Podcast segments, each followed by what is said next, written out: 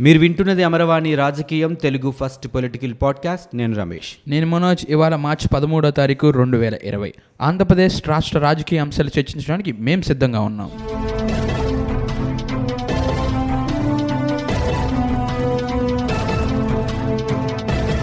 రెండు వేల పంతొమ్మిది అసెంబ్లీ ఎలక్షన్స్లో భారీ మెజారిటీతో వైసీపీ గెలిచిన తర్వాత వస్తున్నటువంటి మొదటి ఎన్నికలు ఇవి స్థానిక సంస్థల ఎన్నికలు.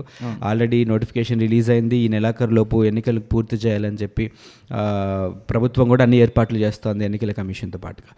అయితే ఈ పా ఈ ఎన్నికల్లో ఎవరు గెలుస్తారు ఎవరు ఓడిపోతారు అనే అంచనాలు దాదాపుగా అందరికీ తెలుసు రాష్ట్రంలో ఉన్న వాళ్ళందరికీ. కానీ ఈ ఎన్నికల్ని కూడా చాలా రాజకీయాలు నడిపిస్తున్నాయి. ఈ రాజకీయాలని కూడా ఈ ఎన్నికల్ని కూడా అని చెప్పి మనకి చాలా స్పష్టంగా అర్థమవుతోంది. ఎందుకంటే మనం గత రెండు మూడు రోజులుగా చూస్తే పార్టీ ఫిరాయింపులు కానీ అక్కడెక్కడ దాడులు జరగటం కానీ బ్లాక్మెయిల్ చేయటం కానీ లేకపోతే పార్టీలో ఉన్న వ్యక్తుల్ని వేరే పార్టీలోకి తీసుకెళ్ళేది పార్టీ ఫిరాయింపుల్లో భాగంగా చేయడం కానీ ఇవన్నీ మనం చూస్తున్నాం. అసలు ఈ స్థానిక సంస్థల ఎన్నికల నేపథ్యంలో ఈ పార్టీల ఒక పార్టీ నుంచి ఇంకో పార్టీకి మారిపోవడం గురించి అలాగే ముఖ్యంగా ఏకగ్రీవం చేసే ప్రయత్నంలో భాగంగా అధికార పార్టీ చేస్తున్నటువంటి ప్రయత్నాలు కానీ వీటన్నిటి గురించి ఈరోజు అమరవాణి రాజకీయంలో మాట్లాడుకుందాం. ఎస్ రమేష్ ఎప్పుడైతే ఈ నగరపాలక సంస్థ పంచాయతీ ఎన్నికల షెడ్యూల్ వదిలారో అప్పుడే నిర్వహించే ఎన్నికలు నిర్వహించే ప్రాంతాలు నిర్వహించని ప్రాంతాలు అని ఈసీ చెప్పేశారు. రెండు షెడ్యూల్ ప్రకటించింది. అందులో భాగంగా నెల్లూరు శ్రీకాకుళం అలాగే చిత్తూరు జిల్లాల్లో కొన్ని ప్రాంతాల్లో ఎన్నికలు నిర్వహించట్ల. మనకు ఆల్రెడీ తెలుసు రాజధాని ప్రాంతంలో ఇరవై తొమ్మిది గ్రామాల్లో ఎన్నికలు నిర్వహించట్ల. అఫ్ కోర్స్ అది ఏదో అమరావతి కార్పొరేషన్ కింద అమరావతి డెవలప్మెంట్ కార్పొరేషన్ ఒకటి చేద్దామన్న ప్లాన్లో గవర్నమెంట్ ఉంది. అంటే ఇరవై తొమ్మిదితో పాటు ఇంకో ఆరు గ్రామాలని కలిపి. అంటే కొన్ని గ్రామాలని మంగళగిరిలో కలిపి కొన్ని గ్రామాలని తాడేపల్లిలో. ఇలాంటి ఒక ప్రపోజల్ ఉంది అని చెప్పి ప్రభుత్వం చెప్తోంది. బట్ ఎందుకు అనేది ఎండ్ ఆఫ్ ది డే మనకు తెలుసు. సో అలాంటి ప్రపోజల్ ఉంది కాబట్టి అమరావతి ప్రాంతంలో ఎన్నికలు జరపట్లేదు. అవును. అలా దా అదే కాకుండా ఇక శ్రీకాకుళంలో శ్రీకాకుళం అదే కాకుండా శ్రీకాకుళం కాకుండా రాజమండ్రిలో కూడా ఎన్నికలు ఆపేశారు. అంతేకాకుండా కాకినాడలో అక్కడ ఆల్రెడీ ఈ పంచాయతీ కమిటీ ఉంది కాబట్టి అక్కడ మేము ఎన్నికలు నిర్వహించట్లేదని చెప్పి కాకినాడలో ఆల్రెడీ అయిపోయినాయి. And next Bhimavaram Tadepalligudem Gudivada. గుడివాడలో ఇప్పుడు అట్ ప్రెసెంట్ కొడాలి నాని మినిస్టర్గా ఉన్న ప్రాంతంలో కూడా ఎన్నికలు నిర్వహించట్ల ఎందుకంటే రిజర్వేషన్ మీద వాళ్ళు హైకోర్టులో ఏదో కేసెస్ ఉన్నాయి. కొన్ని ఏంటంటే ఎన్నికల కమిషన్ ఎప్పుడు ఎన్నికలు నిర్వహించాలన్నా. ఏ ప్రాంతాలు సమస్యాత్మకం అనేవి చూస్తాయి. అక్కడ సరైనటువంటి బందోబస్తు కానీ లేకపోతే ఎన్నికలు నిర్వహించడానికి సరైన వాతావరణం ఉంది అనుకున్నప్పుడు వాళ్ళు నిర్వహిస్తారు. లేదు ఇప్పుడు అన్ని ప్రాంతాలతో ఎన్నికలు నిర్వహించడంతో పాటు ఇక్కడ కూడా నిర్వహించడం మాకు కొంచెం కష్టం లేకపోతే కోర్టు కేసులు ఉన్న నేపథ్యంలో నిర్వహించకూడదు అన్నప్పుడు చేయరు. ఇప్పుడు ఇప్పుడు నువ్వు చెప్పిన ఈ సెకండ్ కేటగిరీ ఆఫ్ ప్లేసెస్ అన్నీ కూడా ఆ, సమస్యాత్మక ప్రాంతాలతో పాటు కోర్టు కేసులు ఉన్నటువంటి ప్రాంతాలు కొన్ని ప్రాంతాల్లో కేసులు ఇవన్నీ సో అందుకని ఆపేశారు. కానీ ఇందాక మొదట్లో చెప్పుకున్నట్టుగా అమరావతి ప్రాంతంలో మాత్రం ఎన్నికలు నిర్వహించుకోకపోవడానికి ప్రధాన కారణం ఖచ్చితంగా ప్రభుత్వం మీద అమరావతి ఇరవై తొమ్మిది గ్రామాల్లో కూడా వ్యతిరేకత ఉంది. రాజధానిని ఇక్కడి నుంచి కాకుండా మూడు రాజధానులు పెట్టే ప్లాన్ ప్రభుత్వం చేస్తుంది కాబట్టి అక్కడ వైసీపీ గెలిచే అవకాశాలు అస్సలు లేవు. అండ్ ఇంకొక విషయం ఏంటంటే ప్రయత్నించవచ్చు. ఎందుకంటే ఫస్ట్ నుంచి కూడా వైఎస్ఆర్సీపీ ఏం చెప్తుందంటే అమరావతిలో జరుగుతున్నటువంటి ఈ రైతుల ధర్నాలు ఇవన్నీ కూడా రైతులు చేస్తున్నవి కాదు. కేవలం తెలుగుదేశం పార్టీ మాత్రమే ముందుండి నడిపిస్తున్నాయని ఫస్ట్ నుంచి చెప్పుకుంటూ వస్తుంది. ఒకవేళ ఆ మాటలో నిజం ఉంటే ఇప్పుడు కనుక ఎన్నికలు నిర్వహించే ప్రయత్నం కనుక చేస్తే సో అసలు అమరావతి ఉద్యమంలో బలం ఎంత ఉంది అనేది కూడా తెలిసిపోయేది ప్రభుత్వానికి. నిజంగా తెలుగుదేశం పార్టీనే వెనుకుండి నడిపిస్తుందా లేకపోతే రైతులు స్వచ్ఛందంగా అక్కడ కూర్చొని ఇరవై తొమ్మిది గ్రామాల్లో రైతులు ధర్నాలు చేస్తున్నారు అనేది అర్థమయ్యేది. కానీ దాని నుంచి ప్రస్తుతానికైతే ప్రభుత్వం ఎస్కేప్ అయినట్టు అనిపిస్తుంది మనకి. సో ఆ ఇరవై తొమ్మిది గ్రామాల్లో రాజధాని ప్రాంతాల్లో అయితే ఎన్నికలు ప్రస్తుతం నిర్వహించట్లేదు. అయితే ఈ ప్రాంతాల్ని వాయిదా వేయడంతో పాటు ఇది ఇక్కడ కూడా ప్రతిపక్షాలు విమర్శించడం మొదలుపెట్టేశాయి అనమాట అంటే ఇక్కడ ఎన్నికలు నిర్వహిస్తే పార్టీ ఓడిపోతుంది పార్టీ మీద వ్యతిరేకత రాష్ట్రంలో ఉన్న అన్ని ప్రాంతాల్లో ప్రజలకి తెలిసిపోతుంది అని కావాలనే వైఎస్ఆర్సీపీ ఈ ప్రాంతాలు ఎన్నికలు నిర్వహించట్లేదు అనే వాదన తీసుకొస్తున్నాయి. సో దీంతో పాటు విమర్శించడానికి ప్రతిపక్షాలకు కానీ మిగతా అన్ని- పార్టీలో ఉన్నటువంటి నాయకులందరికీ దొరికిన ఇంకొక పాయింట్ ఏంటంటే బీసీ రిజర్వేషన్. సో ఖచ్చితంగా వాళ్ళకి ఇంకొక మార్గం లేదు. ఎన్నికలకు వెళ్ళాలంటే బీసీ రిజర్వేషన్స్ని కుదించాల్సిన పరిస్థితి వచ్చింది ఈ సుప్రీంకోర్టు ఆదేశాల కోసం. సో దాదాపు పది శాతం బీసీలకు రావాల్సిన రిజర్వేషన్ నష్టపోవడం కూడా జరిగింది. సో బీసీలకు అన్యాయం చేసింది రాష్ట్ర ప్రభుత్వం అని కూడా మిగతా పార్టీలు అందరూ కూడా విమర్శించడం మనం చూస్తున్నాం. ఈ రెండు రోజుల్లో ఇంకొక ప్రధానమైనటువంటి విమర్శ ఏంటంటే రాష్ట్రంలో రౌడీజం కనిపిస్తోంది అని చెప్పేసి మాచర్లలో ఘటన జరిగింది. అవును మా ఇది కూడా బాగా సీరియస్ సీరియస్గా జరిగింది. మా తెలుగుదేశం పార్టీ నాయకులు బుద్ధ వెంకన్నను బోండా ఉమామహేశ్వరరావు అక్కడ మాచర్ల జెడ్పీటీసీ నామినేషన్ కోసం వాళ్ళు వేయట్లేదు. సో పార్టీ సపోర్ట్ మాకు కావాలని చెప్పి పార్టీని వాళ్ళు కోరారు జెడ్పీటీసీ ఎంపీటీసీ అభ్యర్థులు. సో వాళ్ళ కోరిక మేరకు ఈ పార్టీ వీళ్ళిద్దరిని సపోర్టర్స్కి అక్కడ పంపించింది. సో వీళ్ళిద్దరిని పంపించినప్పుడు మాచర్లో ఎంటర్ అయినాక అక్కడ వైసీపీ లీడర్స్ని వాళ్ళ మీద అటాక్ జరిగిందని చెప్పి దాదాపు పన్నెండు కిలోమీటర్ల వరకు వాళ్ళ వాళ్ళ వెనకాల పడి లాయర్ కూడా దాడిలో గాయపడ్డారు బ్లడ్ అయిపోవడం మొత్తం సీరియస్ ఇంజురీస్ కూడా అవన్నీ చూసాం మనం. నాట్ ఈవెన్ మాచర్లే కాకుండా చాలా ప్రాంతాల్లో ఇప్పుడు కడప కానీ కర్నూలు కానీ ఇలాంటి ప్రాంతాల్లో నామినేషన్స్ వేయలేకపోతున్నారు టీడీపీ కానీ ఎటువంటి అంటే అక్కడ వైసీపీయే ఉండాలి. మాకు అంటే ఎవరు వాస్తవానికి మనం మనోజ్ టు బి ఫ్రాంక్ మాట్లాడుకుంటే నూట యాభై ఒక్క స్థానాలతో వైఎస్ఆర్సీపీ చాలా మెజారిటీలో ఉంది. రాష్ట్రం అంతా కూడా ఒక మంచి వైసీపీకి మీద కొంచెం పాజిటివిటీ కనిపిస్తోంది. సంక్షేమ పథకాల వల్ల కావచ్చు లేకపోతే రేపు ఉగాదికి ఇస్తానని చెప్పిన ఇళ్ళ పట్టాల వల్ల కావచ్చు ఏదైనా కావచ్చు వైసీపీ మీద ఇప్పుడు నెగిటివిటీ అయితే లేదు. కేవలం రాజధాని ప్రాంతంలో గ్రామాల్లో తప్ప రాష్ట్రంలో ఎక్కడ కూడా మనకి చాలా క్లియర్ కట్గా నెగిటివిటీ కనిపిస్తున్నది కనిపించట్లేదు. సో ఈ నేపథ్యంలో నువ్వు స్థానిక సంస్థల ఎన్నికల్లో ఇవన్నీ చేయకపోయినా సరే ఖచ్చితంగా వైసీపీకే మెజారిటీ వస్తుంది. వైసీపీనే ఏకగ్రీవంగా గెలిచే అవకాశాలు ఉంటాయి. దీనికి కౌంటర్ అటాక్ కూడా వైసీపీ వేస్తుంది. ఇదంతా మేం చేసేది కాదు. వాళ్ళ అని చెప్పి. అయితే ఈ రోజు కూడా మనోజ్ జనసేన అండ్ బీజేపీ వాళ్ళు కలిసి ప్రెస్ మీట్ పెట్టారు. పవన్ కళ్యాణ్ మాట్లాడుతూ కూడా జనసేన పార్టీ తరపు నుంచి పోటీ చేయాలనుకుంటున్న వాళ్ళకు కూడా లైక్ ఇప్పుడు మనకి యాక్చువల్గా ఈ నామినేషన్ ప్రాసెస్లో కొన్ని డాక్యుమెంట్స్ సబ్మిట్ చేయాలి. క్యాస్ట్ సర్టిఫికేట్స్ కానీ నో డ్యూస్ కానీ ఇలాంటివి సబ్మిట్ చేయాల్సి ఉంటుంది. అలాంటి డాక్యుమెంట్స్ ఏమి ఇవ్వనివ్వకుండా ఏ అఫీషియల్స్ అయితే ఆ డాక్యుమెంట్స్ ఇవ్వాలో వాళ్ళని లీవ్లో పెట్టడం వాళ్ళ లీవ్లో వెళ్ళిపోతే ఆ డాక్యుమెంట్స్ ఇచ్చే అథారిటీ ఉండరు కాబట్టి ఆ డాక్యుమెంట్ రాదు. రాకపోతే నామినేషన్ వేయడం కుదరదు. సో ఇలాంటి కొన్ని పనులు చేస్తున్నారని చెప్పి ఈ రోజు పవన్ కళ్యాణ్ మీడియా మీటింగ్లో కూడా చెప్పారు. అండ్ కొన్ని చోట్ల చిన్న చిన్న కారణాలు చూపించి లేకపోతే బ్లాక్ మెయిల్ చేసి నెక్స్ట్ ఇగో ఇలాంటి పనులు మీకు అవ్వవు మీ కుటుంబానికి జరగవు అని బ్లాక్ మెయిల్ చేసి కూడా పార్టీ తరపు నుంచి వచ్చే యంగ్స్టర్స్ని మెయిన్గా ఈరోజు పవన్ కళ్యాణ్ మీటింగ్లో చెప్పింది కూడా అసలు స్థానిక సంస్థల ఎన్నికల్లో యంగ్స్టర్స్ని ఎక్కువ అట్రాక్ట్ చేసి వాళ్ళకి అవకాశం కల్పించాలనే బాధ్యత మేము తీసుకుంటున్నాం అని కూడా చెప్పారు. యంగ్స్టర్స్నే బ్లాక్మెయిల్ చేస్తున్నారు. వాళ్ళకి ఏదో ఒక అడ్డంకి చూపించి వాళ్ళని పోటీ చేయకుండా చేస్తున్నారని చెప్పి కూడా ఆ, ఈ రోజు విమర్శించడం జరిగింది. And two days back Macherla ఘట్టం జరిగినప్పుడు కూడా తెలుగుదేశం పార్టీ పై స్థాయి నాయకులు అందరూ కూడా మనకి ప్రెస్ మీట్ పెట్టారు. అందరూ మాట్లాడారు ఇది రౌడీజమా అది ఇది అన్నారు. అండ్ ఈ రోజు పేపర్లో కూడా మనం చూస్తే పోలీస్ వ్యవస్థ మీదనే హైకోర్టు కొంచెం ఘాటుగా స్పందించడం మనం చూస్తాం. కాకపోతే అది రాజకీయాలకు సంబంధించింది కాదు. ఇంతకుముందు చంద్రబాబు నాయుడు వైజాగ్ టూర్ వెళ్ళినప్పుడు జరిగిన ఘటన మీద మాట్లాడారు.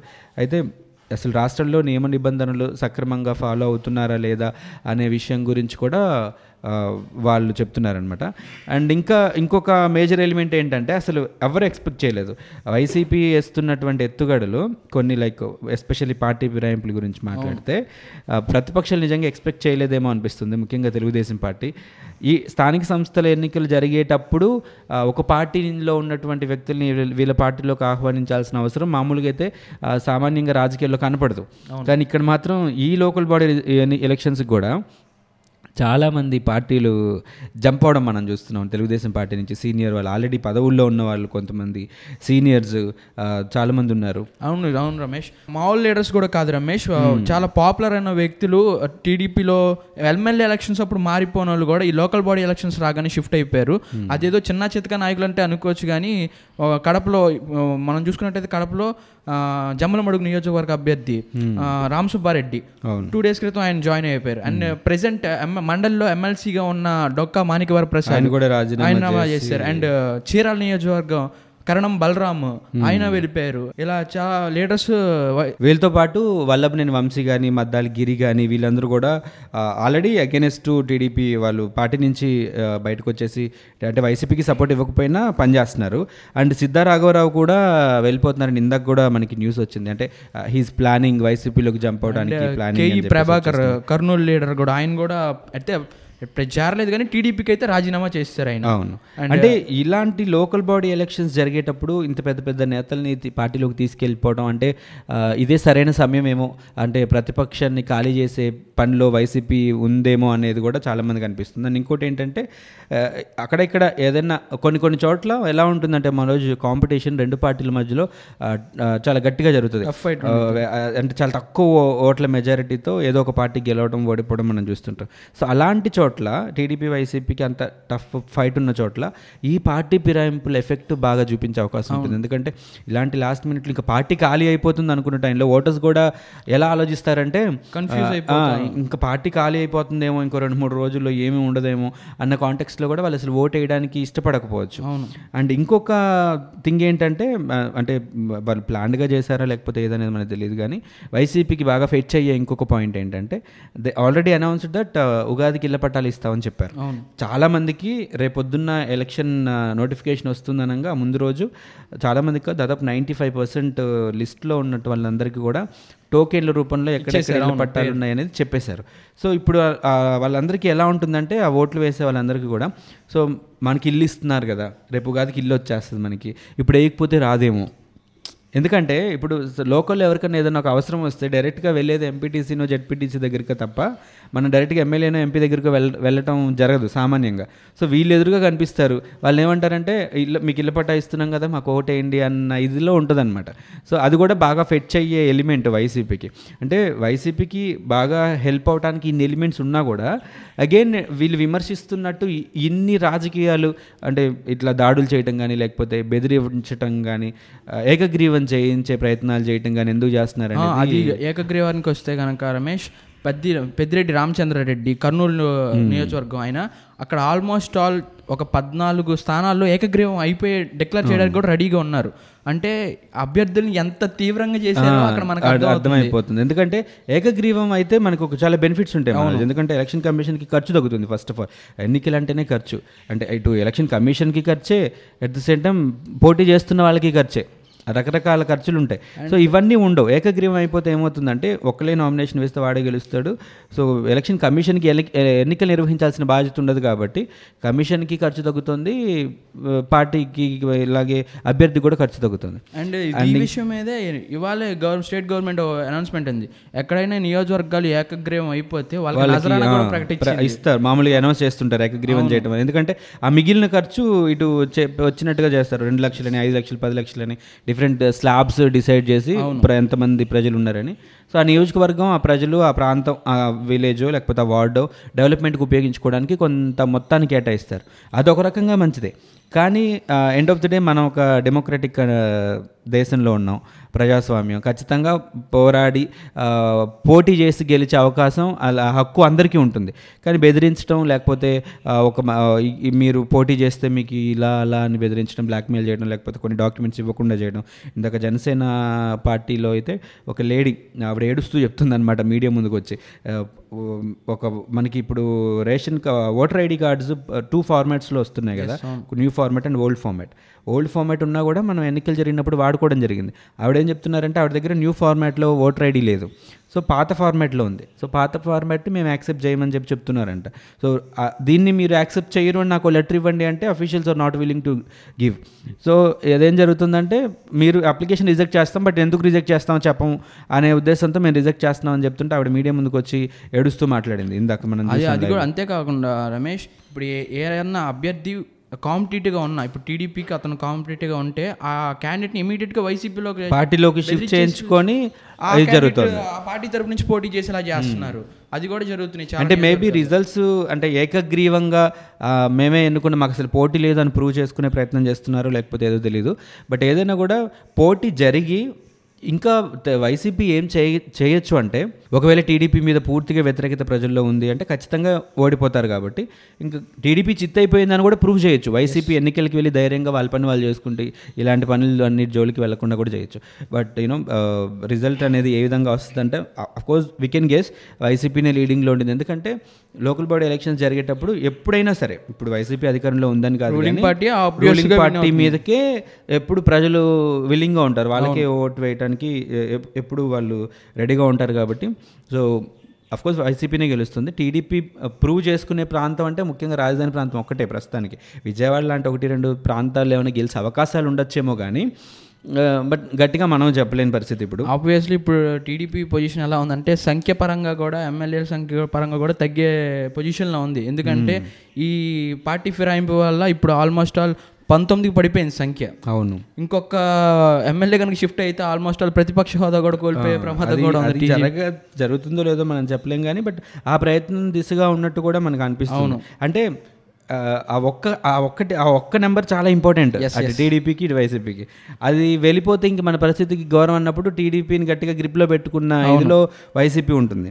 సో లోకల్ బాడీ ఎలక్షన్స్ నిజంగా అంటే అసెంబ్లీ ఎలక్షన్స్కి జరిగినన్ని పరిణామాలు అన్ని ఇన్సిడెంట్స్ ఇప్పుడు మనకి రోజు పేపర్లో చూస్తున్నాం అనమాట సో ఏదేమైనా కూడా విన్నింగ్ కన్ఫర్మ్ అవుతున్నప్పుడు కూడా ఇలాంటివి చేసి అనవసరంగా ఇప్పుడు కొన్ని కొన్ని ఇన్సిడెంట్స్ ఎలా ఉంటాయంటే మనోజ్ అవసరం లేకపోయినా చేసి వాళ్ళే నష్టపోయే సందర్భాలు ఉంటాయి.